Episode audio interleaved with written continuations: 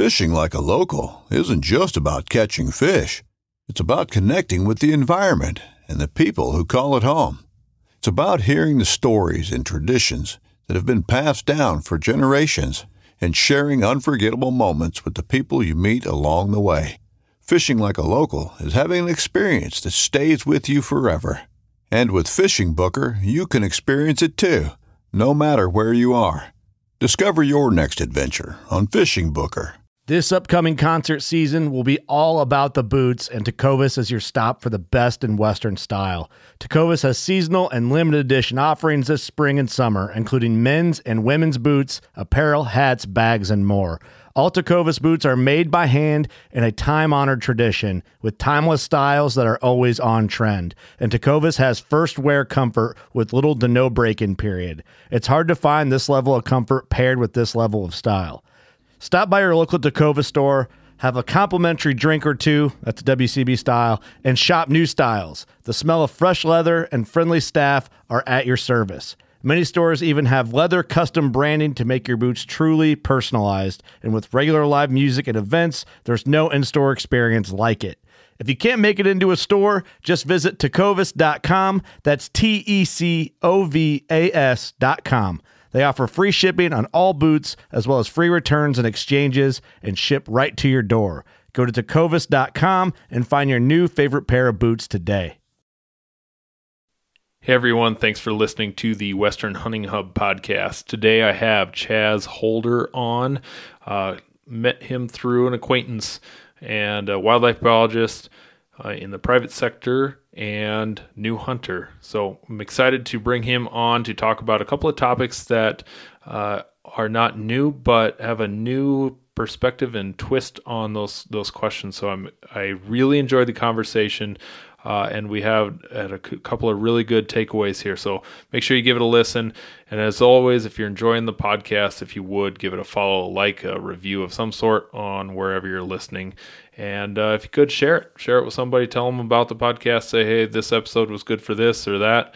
Uh, or if you got podcast ideas or guests or yourself, you want to be a guest, I'd love to have you on. Um, getting freed up on some of my guests.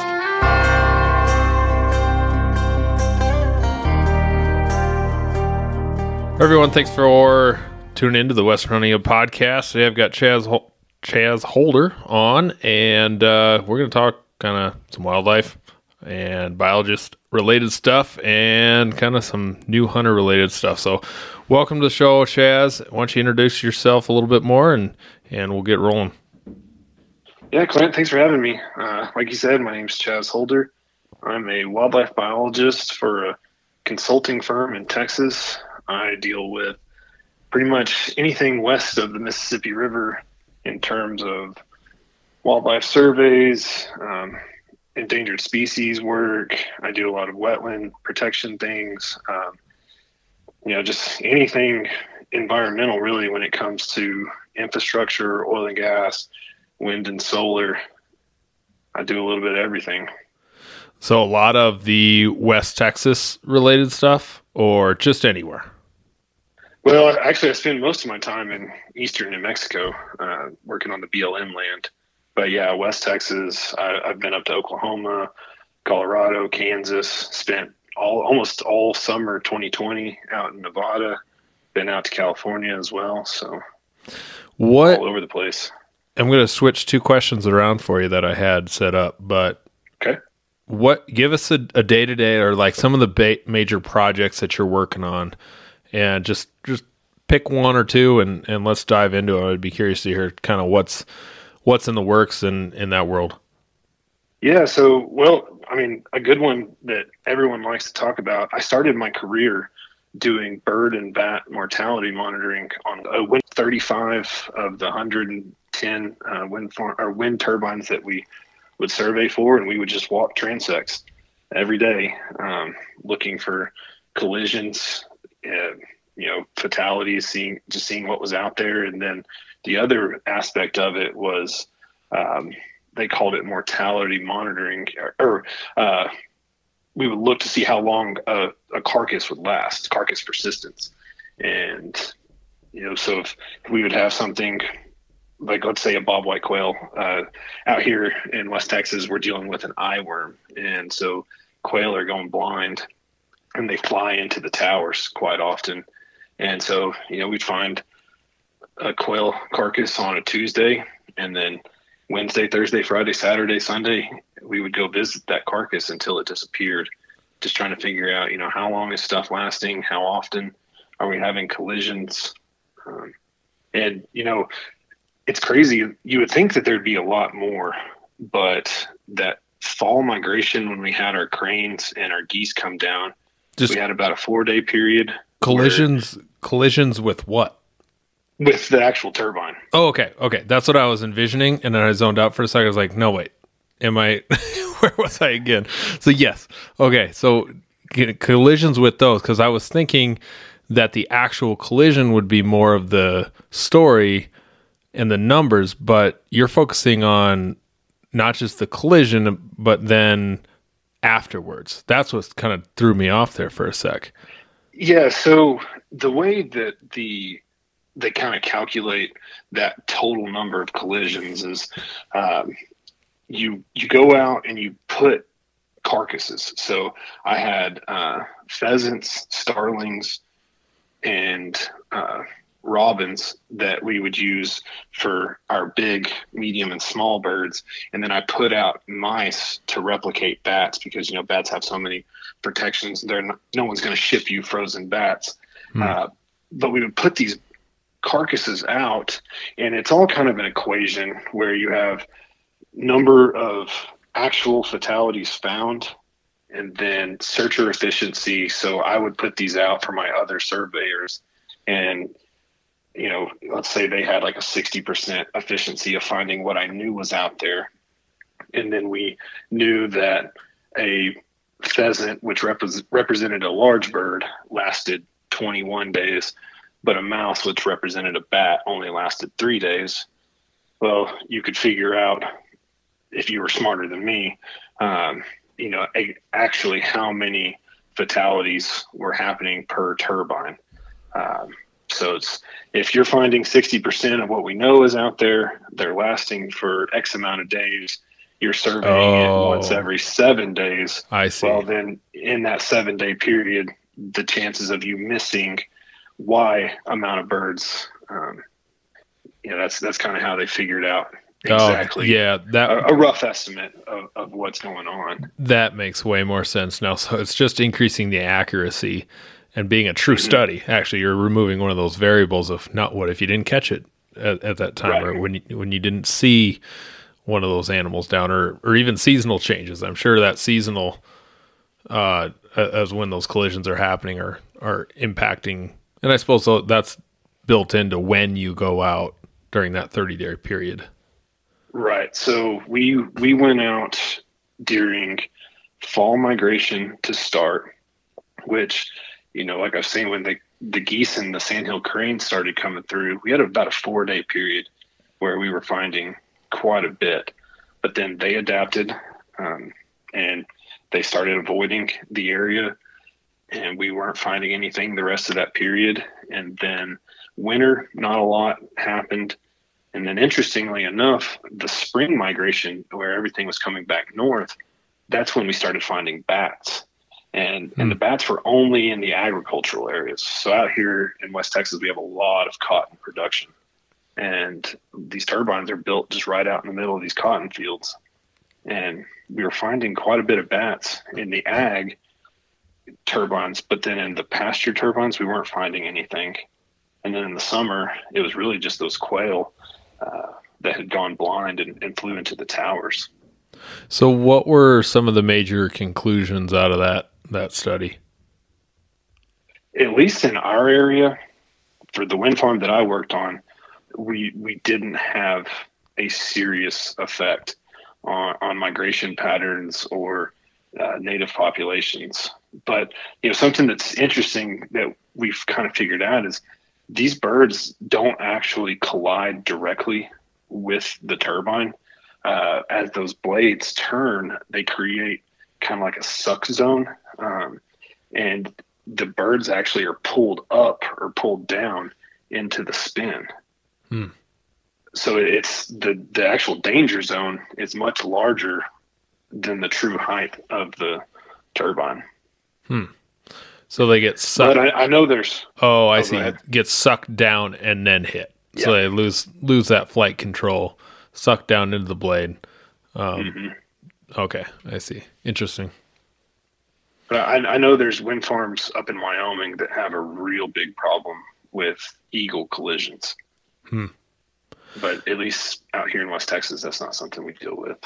Is there mitigation solutions for that, or what? Uh, what's being done with that info?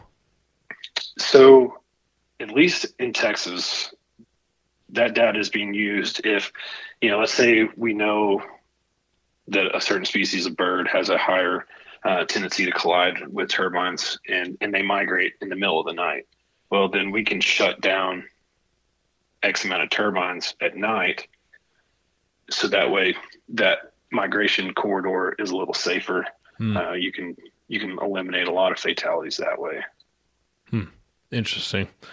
And I was surprised to hear you say quail too, right? And and not just your high flying birds, but I, I, I imagine quail are not. I, I haven't been growing up around. I've never been around quail. Shot one in my life in eastern Iowa or western Iowa, um, but I've seen very few, know little about them, and I just don't imagine them being very high flyers. So is it is that was that just kind of an anomaly, or was that a consistent thing with? I'm thinking, trying to think of game species.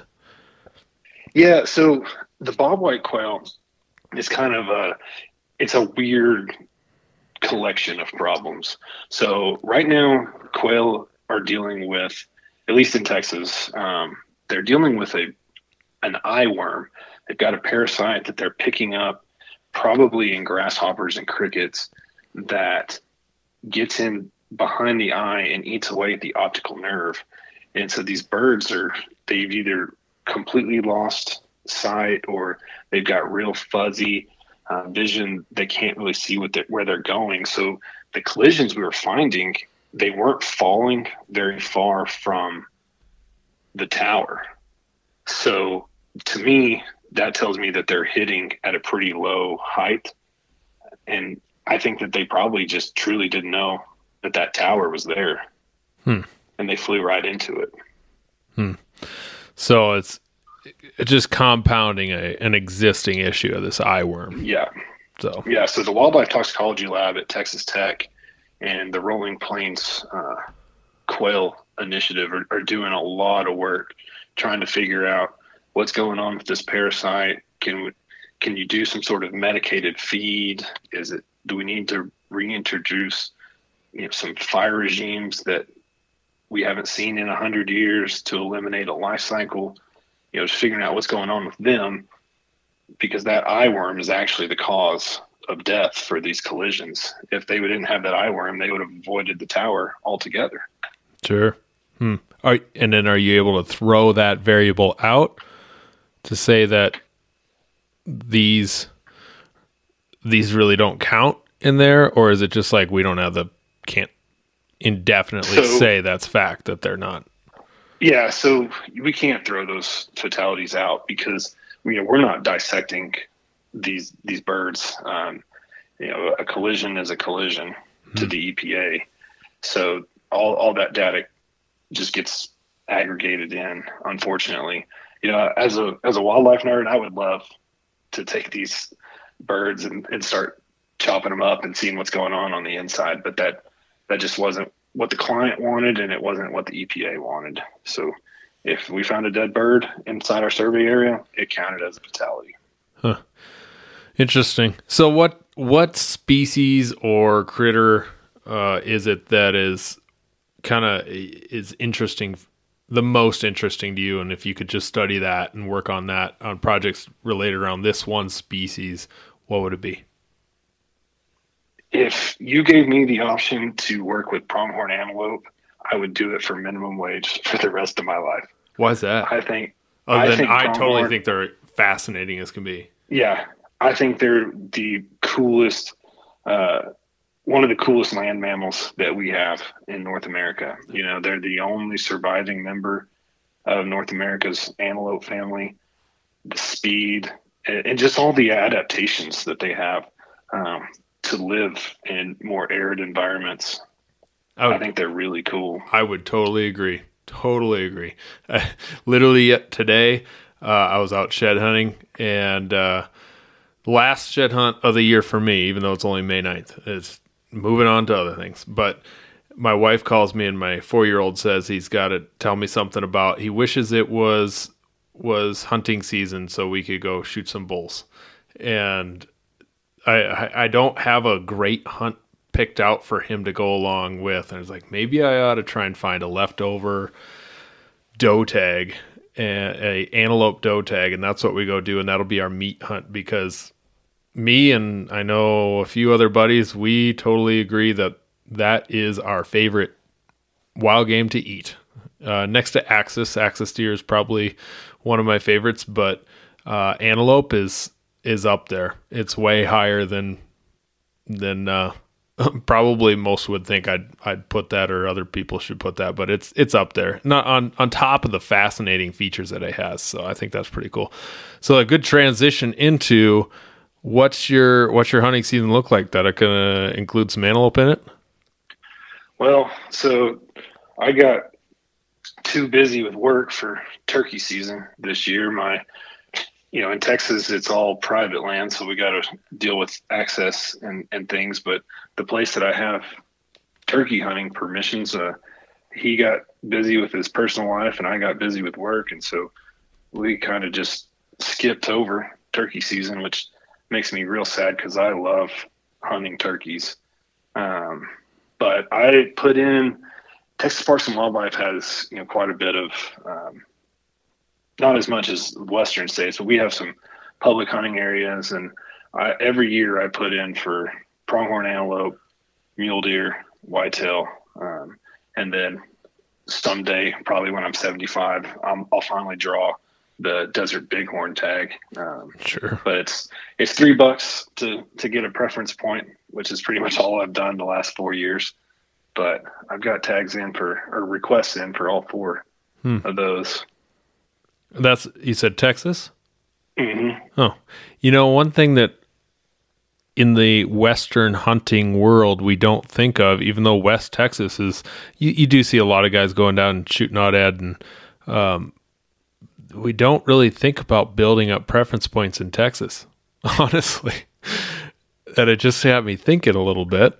Is is that something that has non-resident written all over it, or is it a pretty uh, resident focused point system?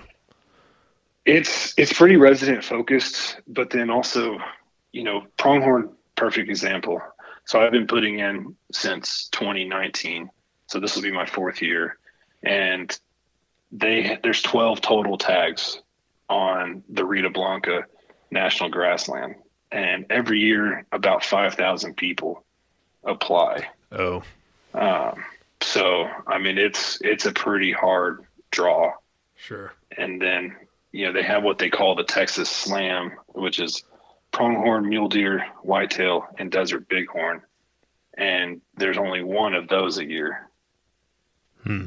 So it's you know building preference points for the more, I guess, high end species um, is is pretty tough. But then there's a lot of either sex deer tags and things. So I, am sure probably in the next two or three years, I'll I'll draw my mule deer uh, tag for one of the WMAs. But when's, pronghorn and desert bighorn will be a long way down the road.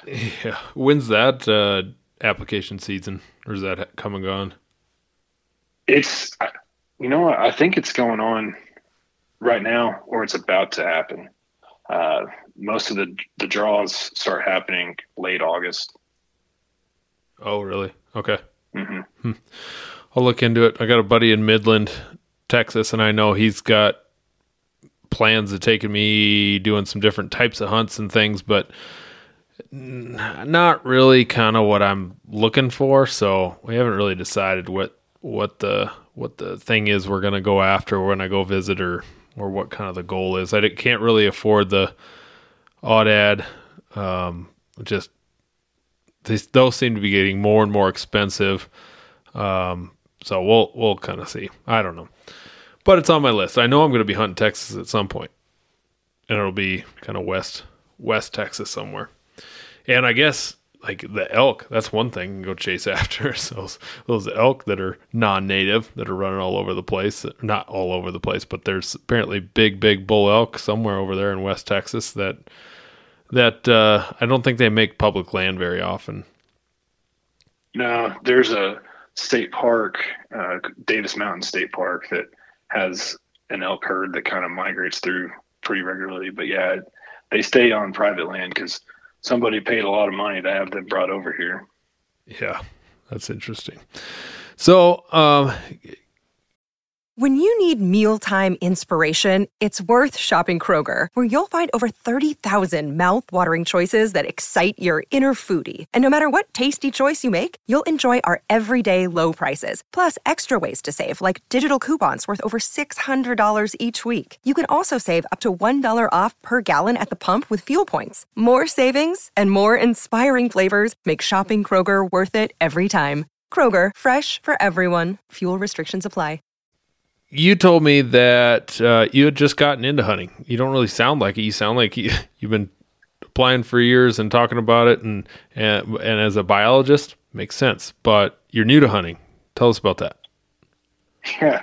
So, you know, I, I grew up on a cotton farm, um, and I've been in the outdoors my whole life. Started camping when I was in third grade, and uh, you know, getting outside anytime I could, and then real active in the FFA, and so I went to school at Texas A&M for wildlife management. And you know, everyone thinks when you go to school for wildlife management, you you're going to school to be a game warden, mm-hmm. and yeah, that was just that was never my goal.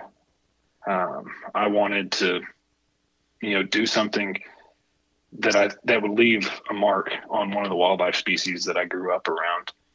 And for me, you know, I like I said, growing up on a farm, I raised pigs. Like I've always known where my food comes from. Um, and to me, hunting was just another excuse to get outside and, you know, a, a way that I could be more involved in food acquisition. Um, you know, we, we grew gardens growing up and you can't beat a homegrown tomato. I mean, if it grows in your backyard, there's just something about it that makes it taste that much better. And and I think that it's the same for meat. You know, if I can go out in the middle of the woods and, and bring something home that, that tastes better than going to the grocery store and, and buying something that's wrapped in plastic. Uh, so that was that was really the driver was that I just wanted another excuse to get outside. Sure. Um, what's and I, I really want to kind of direct the focus of this conversation and the and the person reason why I wanted to talk about these things is that most of our my listeners I do believe are hunters and they've been hunters. So I, I want to kind of have us as veteran hunters or, or, or the new hunters kind of look at some of these some listen to this conversation and, and realize what the mindset is, what's the focus, and how the hunting community is changing. And uh, there's a lot of books and motivational speakers now out there now dealing with uh, how to deal with change. and that was even uh, one of our regional meetings. Uh, had a guest speaker on or in and telling us about dealing with change. And my coworkers are going through things, uh, training, dealing with change. and I think it's uh, something at any decade could learn from. So it's, uh, I want to ex- dive into that a little bit or, or, or direct the focus. to Be just thinking about that. So I was speaking to the listeners there. So your entry point was the food or not the food necessarily. That was a, a piece to it, but was another reason to be outside. Correct? Yes, sir. Okay, and then the food aspect is the secondary piece, the another elevated piece. I got that correct? Yes, sir. Okay, so um, what has been some of your main sources of information? Where are you getting the the influence, the motivation? Uh, and then the facts and or, and the strategies that you've been kind of implementing in the field. So I think I'll, I'll start with a more broad uh, information source and then kind of narrow it down to Perfect. you know the people that have really been my mentors. I mean, obviously, I think anybody that's interested in, in hunting or, or wildlife, uh, you know, Steven Rinella.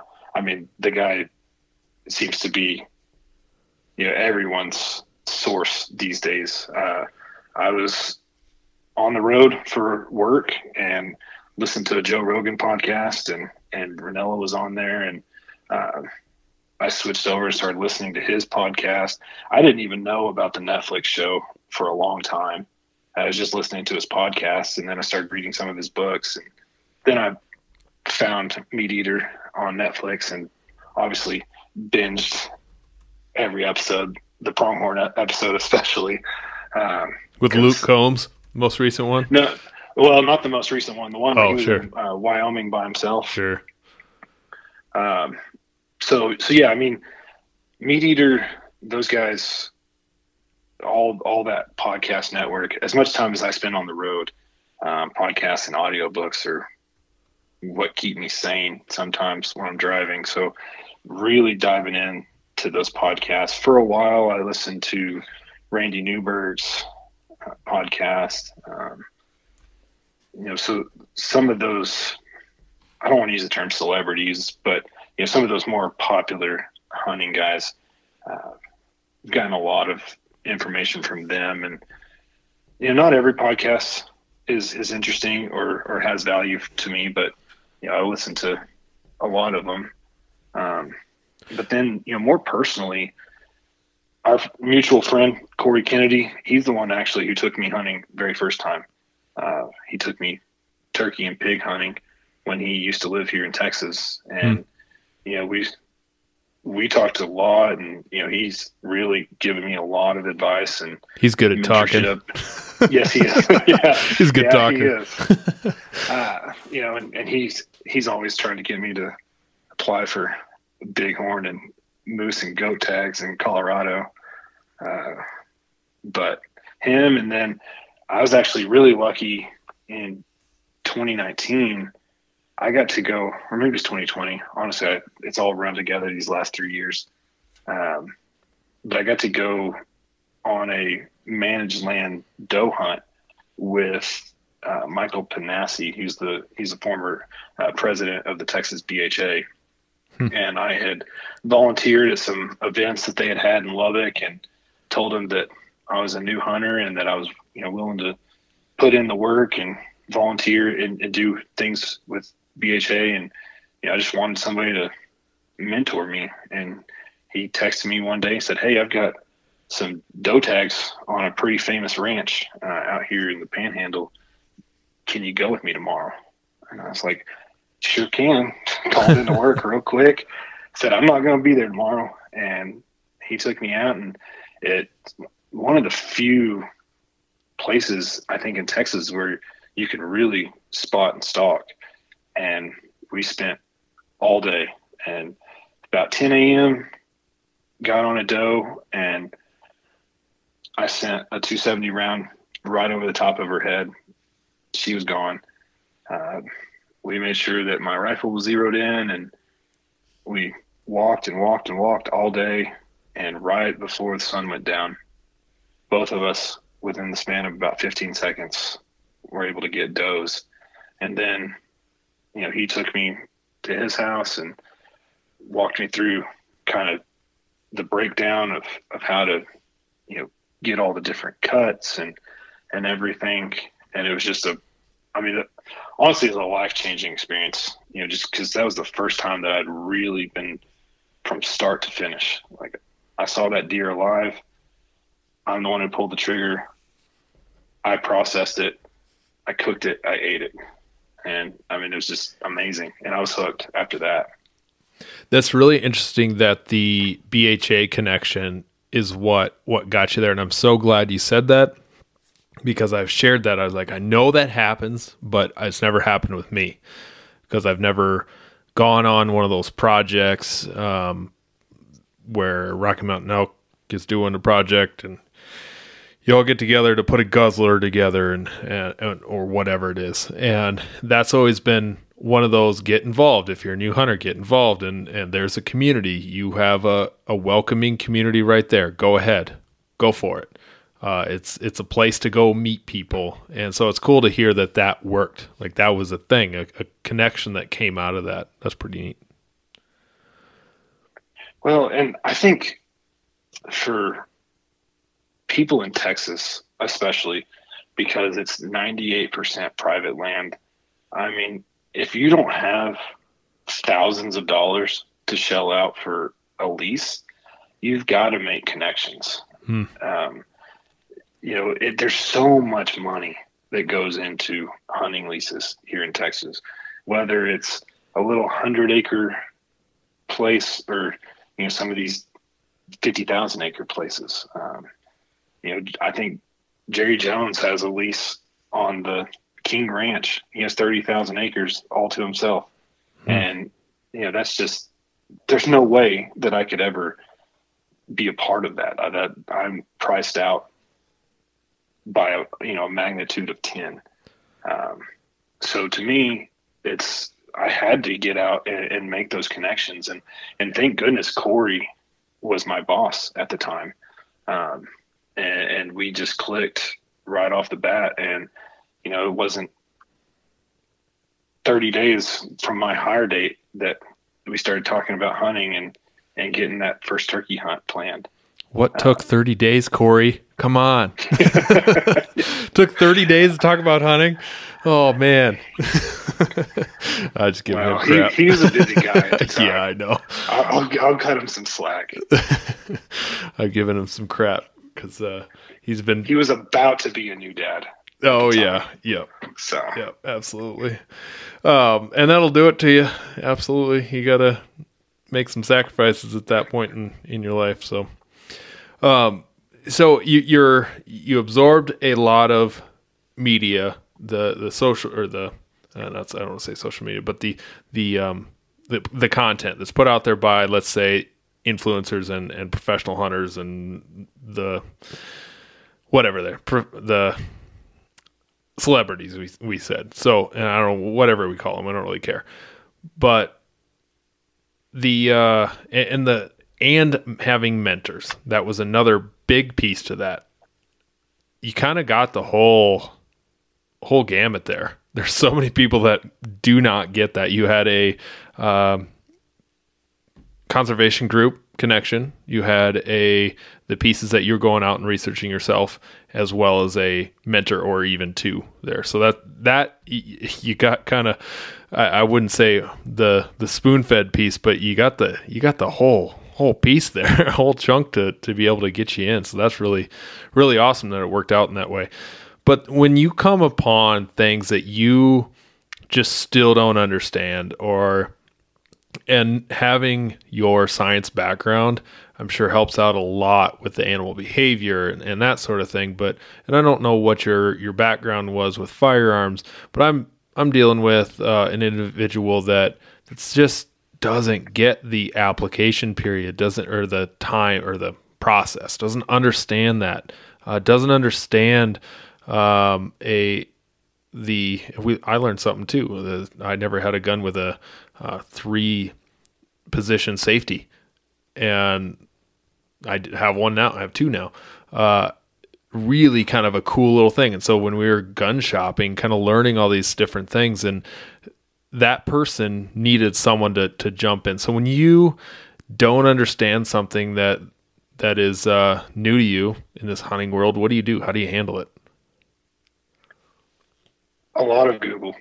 Um, yeah, I'll I'll talk to Corey. Uh, Corey is going to be my go-to every time when it comes to that kind of stuff. Um, but you know, just reading, I I read like crazy, whether it's articles or blog posts or books. I, I mean, I'm always just trying to consume more information, whether that's science based or techniques or, or you know just reading about Wyoming cutting 11,000 pronghorn and mule deer tags. Um, they just announced I guess on Friday. Oh, really?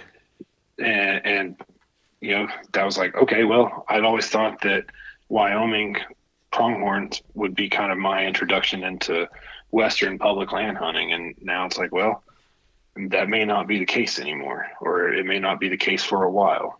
So it's just, it's reading, reading anything I can get my hands on is, is kind of how I approach stuff like that.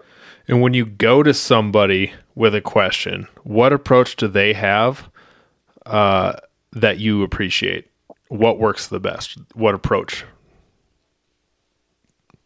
For me, I've learned the best hands on. Um, you know, with Corey living in Colorado and me in Texas, it's it's mostly just conversations. You know, just talking about it. Um, I don't really have, I guess, a, a mentor here in Texas that I that I interact with in person very often. So I, I can't really answer that. Yeah, and I'm just trying to think, uh, and I I think my way through this all the time. It's almost like, almost like I'm dating someone, and I don't want to say the wrong thing. uh, trying to have that conversation with them that is not, especially with women. I don't want to be demeaning. I want to talk to them like they're they're just another hunter. Uh, I don't want to be demeaning. There, I want the playing field to be open and welcoming. Um, I don't want to talk over them. I want to find them where, just like in education, you find someone where they're at and you bring them up with you. So trying to find where someone is at can be kind of tricky sometimes because you're like, I really don't know the baseline here. So some people, and that's that's really the the lesson here I want for listeners is the meeting someone where, where they're at, but also having an approach that doesn't contain a lot of bias or opinions. Have you found that to be beneficial? And I'm to- I could be totally wrong. Maybe that's fine, but uh, some of those really opinionated or bias answers been helpful at all? Like, how'd you end up with a 270? Like, it was did somebody say 270? That's it, best gun out there. Got to have a 270. So I the 270. I had a couple of my friends that, that were really into guns. Uh, they had grown up hunting, but they really just they're gun guys. And at, at the time, I guess it was back in 2017. That was when I decided like I want to get into hunting. Uh, I, I, hadn't met Corey yet, and uh, I have another uh, family friend in Colorado Springs that has taught me how to fly fish. And one of these days we're going to get out and hunt together. But I hadn't really got involved with any kind of mentors. But I just thought, you know what? First thing I'm going to do, I'm going to get a gun. Um, and little background there: I'm the oldest of nine. I did not grow up around guns. I was in college before I really kind of got exposed to it, not because of any kind of bias or, or you know, political beliefs or anything. It's just when you got nine kids, there's not a lot of money uh, for for guns and ammo. You know, you're you're too busy trying to feed an army, and so I finally, as an adult, you know, it's like okay, I've got a little extra money. Like I'm to teach myself to shoot. I want to get get that piece out of the way so that way when I finally have access, you know, I can jump right in. And so I talked to a couple people and they just said, you know, a 270, you can shoot anything in Texas. Mm-hmm. And, you know, I don't know if that really applies to a nilgai, but um, at least all the native species. Totally would. And I, I know nilgai are tough as nails, but a 270 is such a great gun. That's such a great, that's a good round. It's kind of funny. That's exactly this person I'm kind of referencing. That's exactly what they bought. I tried so hard not to be biased. I wanted them to make their own decision on it, but they were trusting me with the information that I know. I've shot a 30 aught six my entire life. said that's a great round. Um, 308's a great round. A 270 is a great round. Uh, and I let them kind of decide and make make that gun availability kind of be part of that decision maker. But uh, yeah, that's an interesting interesting uh, conversation you can have with a new hunter uh, and, and take that opinion of people that you trust. So you, you had some some people that were were shooters that you trusted to to give you that info. Yep. Yeah, and I mean, they, exactly what you said. Like in terms of ammo availability, 270, you're going to find it everywhere. It's not a real specialized round. Um, 270 will take down anything that I might have gotten an opportunity to hunt here in Texas, and so I was like, okay, this is perfect. This is the the rifle I'm going to learn to shoot on. Right. And so, you know, that's that's how that happened. I mean, and I love my 270. That's I mean, a great rifle. I'm even considering. I've got two 300 WSMs, and I'm kind of considering trading one in for a 270, just because I don't have one. I think it would be kind of nice to have one. And I've never had a, a Weatherby, but I, that's the gun that we just ended up with. This Weatherby Weatherby Vanguard 270 um, that that person I was working with ended up buying. Was like that just looks like a sweet gun. I really like a lot of the features on it, and might be something I'm interested in. So if anyone's out there has one, I'd love to love to get some opinions on it.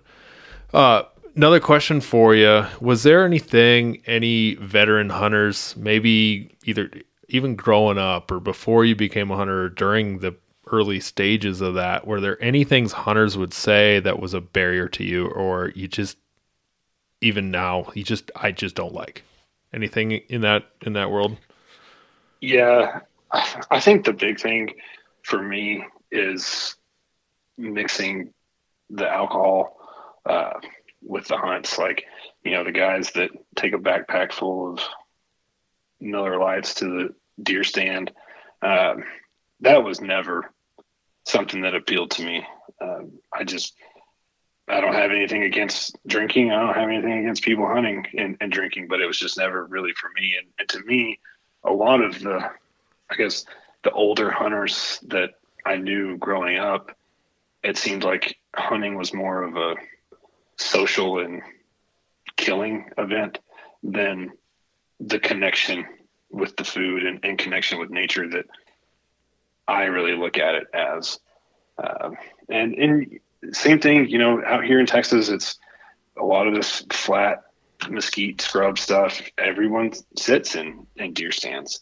And that means that you're sitting for several hours before anything happens. And I understand how the social drinking side of it, you know, happens because you're just you're bored with your buddies in the deer stand. But that that part really never appealed to me. And the same thing, you know, at night, uh, everyone's sitting around getting hammered.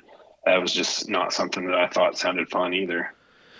That's a, I, for, and Texas listeners probably hate me, but sounds like it's very prevalent down there. Uh, learning from my, my buddy in, uh, in Texas that that's, that's a pretty common thing. Very common thing. Texas loves, Texans love their beer, which is great too. we do too in South Dakota, but uh, and and the Colorado listeners, I know they do as well. But I totally agree. I mean, I do on my overnights. I will throw uh, like a six pack in the in the cooler, and I think one at the end of the whole thing gets drank. It's like I don't ever touch it. Uh, it's because I'm hunting solo and and I'll maybe get back to the truck and, and have one at the end of the end of the thing, and it's almost like forcing myself to do it. I almost like just chill out for a minute, drink a beer, the hunt's over, uh, and just sit here in the tailgate. um, so that's a kind of a forced thing sometimes, just to slow down, and that's my goal with it. But I totally agree with you, and and I've uh, interacted a lot with the um, there's some hunt say hunt hunter education coordinator people and uh, or an individual that I worked with, and he that is the biggest thing that just drives it, even drives him away from from hunting is that mix of alcohol with hunting. That if you're sitting there, I can see the the allure to it of we're just sitting there, got nothing else to do, but doesn't really fit with my style of hunting. So it, it uh, yeah, that can that can sure turn people off. Right. I mean, don't get me wrong. Like I, I don't question or or want to insult anybody and, and their traditions. You know, I mean, oh no, I think that I totally think that's agree. the great thing about hunting, right? It's like everybody gets to get into this and, and do it their way. You know, as long as they're doing it ethically and following, you know, whatever their state's laws are. Like that's just drinking is just not for me personally. You know, and like I mean, I, don't like getting up early, period. But I I dang sure don't want to get up at four thirty in the morning after I drank until midnight. You know, that's just that's just not for me. Yeah. So next piece here for you. What's the difference in your mind between hunters that have learned from their moms, dads, grandmas, grandpas when they were 12 years old, the first time they could go out? What's the difference in in the hunters that went that path versus adult onset hunters like yourself? What this is totally opinion, totally fine with it. Just what your viewpoint, what do you see uh, is the difference? I think the big thing is people that grew up hunting don't understand kind of the the roadblocks to getting into it. You know, I mean, I, I've got friends that are like, well, why don't you just get a hunting lease? You know, I was like, well, I don't have dads and granddads that have been working with a landowner for the last 35 years and and have a, a good deal. Like i've got to get in on the ground floor somewhere and, and and meet somebody that can that's willing to either a let me trade sweat for access or b is going to give me you know some sort of lease fee that i can afford and is digestible. Um, i think that's probably the biggest thing. But then the other side of it is, I think that with for adult onset hunters, at least for the people I know that have gotten into it later in, in their lives, is the connection to nature and the connection to the food versus the connection to family traditions. Um, you know, it's like, well, every year we go to deer camp and, and it's my dad, my uncles, my granddad, my great uncles whatever you know like to them that's a that's their family tradition. And there's more of a family connection there. Whereas for me it's nature it's food it's being involved in wildlife actual tangible wildlife management. Um, so yeah. i'd say those two things. Yeah. That's uh that's a cool piece. The science piece is is later in life drawn me in as well as i earned those degrees. I was a hunter well before I was was uh, involved in the science world. Um, how how do you think with with the number of new hunters that we have? How do you think that's going to change the hunting community? I think it'll. That's a good question. Because um, I was I was talking about this today that I was talking about it with another wildlife biologist that this R three thing, the R three. Some people are just they're starting to get some kickback and some. I don't know if we want to have more hunters, but the baby boomers are the majority of our hunters. They they are such a large number of our hunters, and they're aging out, and so we are trying very very hard to plan ahead for these next 10 20 years where those guys are gone and they're not hunting anymore so to have a the next generation is we're in a pivotal moment here to to keep the next generations going. And and that's been a conversation for years and years. You always hear that get the next generation out in the field. And it's always been with youth and everybody, but it's with 20 somethings and 30 somethings so that they're hunting for the next 30 40 years.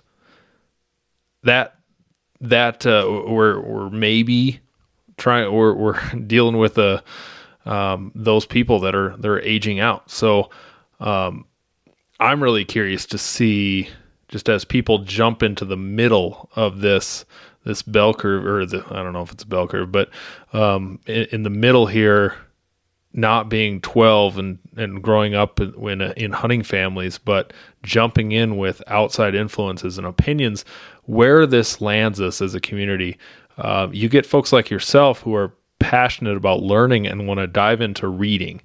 Uh, so after you go through a decade or two of learning and diving in and reading and reading and reading, I bet you're going to do something with that info. You're going to share it. You're going to uh, maybe get on a I don't know. I, have just met you over the phone a minute ago, but um, maybe that's that's something where someday you're on the BHA board and you're the guy taking somebody uh, it to the Oklahoma Panhandle. Um, it, it's just a crazy scenario, but you never know. You, you're that individual that did that versus grew up 12 years old, went on their first hunt, and so on. Like my brothers, my brothers don't really hunt anymore. They love the idea, they'd love to go do it, but they don't really want to work hard doing it. I don't think, um, and so they've kind of went away from it because I don't think they had that same appreciation. And I've just stuck with it, and it's always been my thing. So it's been there, uh, and I keep wanting to learn more, learn more, challenge myself, and and I think uh, that that those people jumping in the middle at the 20 30s 30 year olds in the middle is going to do something. It's going to have some some big changes. I just don't know what that's going to be or how that's going to look. So i'm kind of curious. Yeah. You know i think the big thing is so i'm 30 so i mean i i've had facebook since i was in high school uh, you know instagram like the social media aspect of it. I think that a, probably a big change you're going to see is the advocacy of hunting and, and, what it what it actually means for wildlife management and population health and, and the different components of money that gets brought in. You know, Pittman Robertson, like you can you've got all these anti-gun people that are also environmentalists. And it's like, okay, you you ban all guns, all ammo, where's where's that money going to come from if Pittman Robertson funds aren't aren't going into that wildlife conservation uh, that you're so passionate about? And I, I think you're going to see people like me that understand all the different components of it, and it's not just about posting, you know, big antlers on Instagram or or getting drunk at deer camp with your your brothers. It's it's all about the whole connection between I'm buying that hunting license, I'm buying that ammo, that excise tax that is already on that ammo is going into wildlife conservation. I'm buying the duck stamp, and that's protecting wetlands. You, all these different components that I don't think anti hunters and a lot of the general public really understand and so you've got people like me that are coming in and they want that connection with nature, they want that connection with their food. And I think you're going to see a, a shift in the advocacy for hunting. I think, you know, what is it? There's like 11 million hunters in the United States. Like it's a, it's a major, major minority. And then you've got on the flip side, the radical antis. And then in the middle, you got 80% of the country that doesn't really have an opinion one way or the other and I think that my generation is going to be able to really kind of talk to those non-hunters that don't have an opinion and explain how important it is. And and those non-hunters, they're the ones that are going to go vote when some of these radical, um, you know, bills and things get presented, and and we've got to be able to tell them, no, this is not good long term for wildlife uh, you know, going back to my biology side, look at what California did when they banned mountain lion hunting. You know, the state now pays to kill more mountain lions then they got paid for hunters to do it.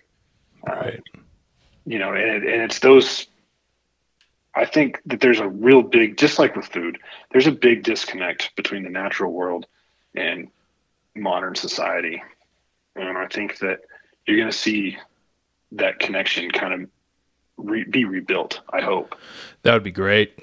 That'd be absolutely great. I hope that's the case, but I agree with you, and I think there's a really valid point there that I hadn't really thought of that the 30 somethings and 20 somethings can connect with the uh, with the non-hunters and, and, not to say that the the always been hunting crowd ha- can't or the baby boomers can't. But I think there's a lot of power in in those those folks that that dive into a new world with a lot of thought put into it. I see a lot of new hunters putting a lot of energy and and and thinking through what they're doing. So I, I think there's a lot of conversations uh, happening around the decision making of joining that that hunting community, and with that, having that conversation with those those non hunters. I don't like my next question or two I had for you, but I'm going to skip to this one. What conversations have you had with some of the non hunters in your family or friends? And uh, what does that look like in, in defending or describing what you what you've been doing? So I'm I'm really the only hunter in my family. Um, you know, like I said, we did didn't grow up with guns, and it's just not something that they've that they've been exposed to or really shown any interest in. And I wouldn't say I've ever had to defend my interest in hunting. Um, you know, every now and then you get jokes about how expensive all my hobbies are, but um, I think that they they really enjoyed when I was able to hand out deer meat, and mm-hmm. it was it was cool for them to see that connection. Like Chas brought this home. Chas did this. Um, I've got some friends that they're not hunters, they're not outdoorsmen, but they thought it was really cool that I was working to bring my own food home. Uh, I, but yeah, like I said, I, I haven't really had to defend myself to anybody. But that's cool, and I think that even describes our last point that we're talking about. The most people are right in the middle. So when they had somebody that they they cared about, loved, and and know and trust, dive into the hunting world, and then bring this home and shared it, what did it do? Exactly. Right, and now and now that they've seen firsthand, like here's a pound of hamburger, and that it, it's tangible. It, when the time comes, and and we need to call on those family members to go vote for you know whatever or vote against whatever radical um, bill may be out there. You know, we've got advocates now. They're not directly involved, but they've seen the benefits and they understand the importance, and they're going to go vote in hmm. favor of of my lifestyle.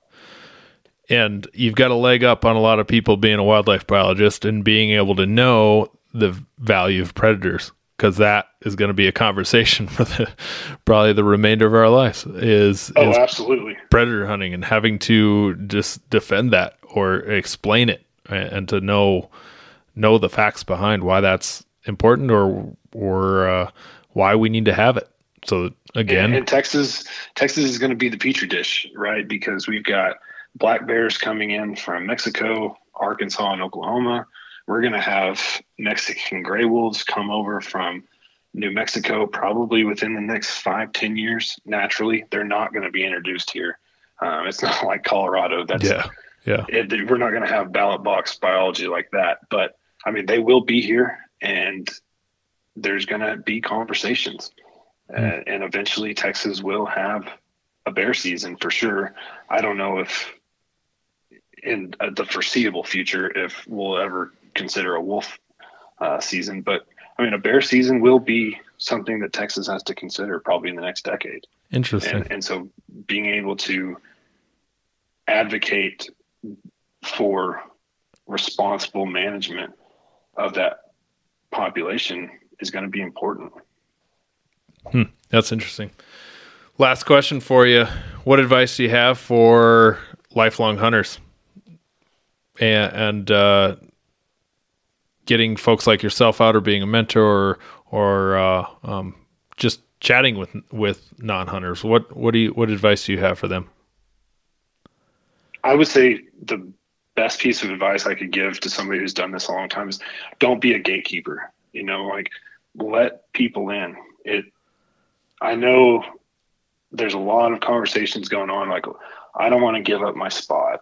Uh, I'm in several fishing groups on Facebook, and that's the biggest complaint is that someone brought someone new out and they found a spot, and and now there's new people fishing um, in the same bass holes, and it's that's not what it's about. You know, like we need to be working to get more people involved and more people outside and and rebuilding that connection with the natural world. So I mean I'd say just have conversations. Don't be afraid to introduce someone new. I'm not saying, you know, you got to take them to your mule deer hidey hole in the mountains, but um, you know, if people have questions or they want to talk about how to get access, teach someone how to have a conversation with the landowner and, and, and work on negotiating access. I mean, that's something I would love to still work on is figuring out how do I get access without relying on another friend who has family land. Um, yeah. You know, just don't be a gatekeeper.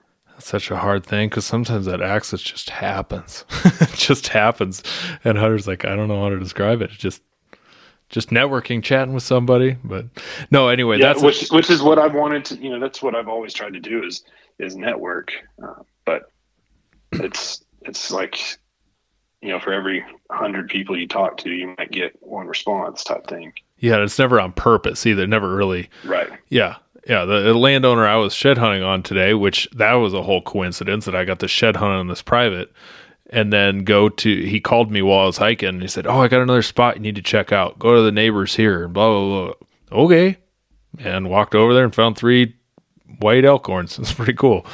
Uh, but no, sorry, I didn't mean to make that anything about me and my stories. I wanted to end on your advice there, so I like that. Uh, be open. Well, and I, I just I have a perfect story to kind of follow up on. Oh, that. yeah. Is, you know, I've got so I'm really into wildlife photography, and I have a photography lease where um, I've got a landowner that lets me go out, and he's got about 180 acres, and I can spend all day out there taking pictures. And his wife is very anti-hunting.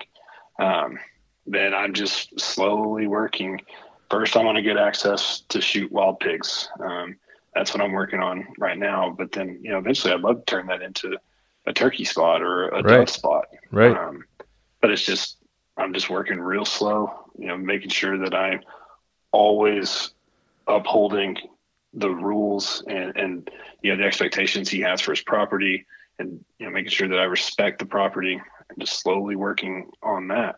Um, but I mean, there's, that's another way that, that I, I would say that people could get access is let someone on your land for something else, uh, whether it's photography or if you have a fishing spot, like let people on and, and let them earn your trust. Yeah. You know, I think a lot of landowners have been burned and, and that's why, at least in Texas, that's why they charge so much because they can. And because in the past they've, they've had people that trash their property and they want to make sure that the people that are out there can cover whatever damages. And Yeah. so just earn people's trust. Well, Chas, uh, I want to thank you for coming on. I I uh, I pulled away with a couple uh, uh, good talking points for for another conversation down the road. So I appreciate it. Yeah, I, absolutely. I liked the, I enjoyed that. I had a I got some I got some pieces there that I learned. So appreciate it. Yes, sir. I, I had a good time. Thank you for having me on. All right. Well, we'll talk to you later. All right, Clint. Thank you.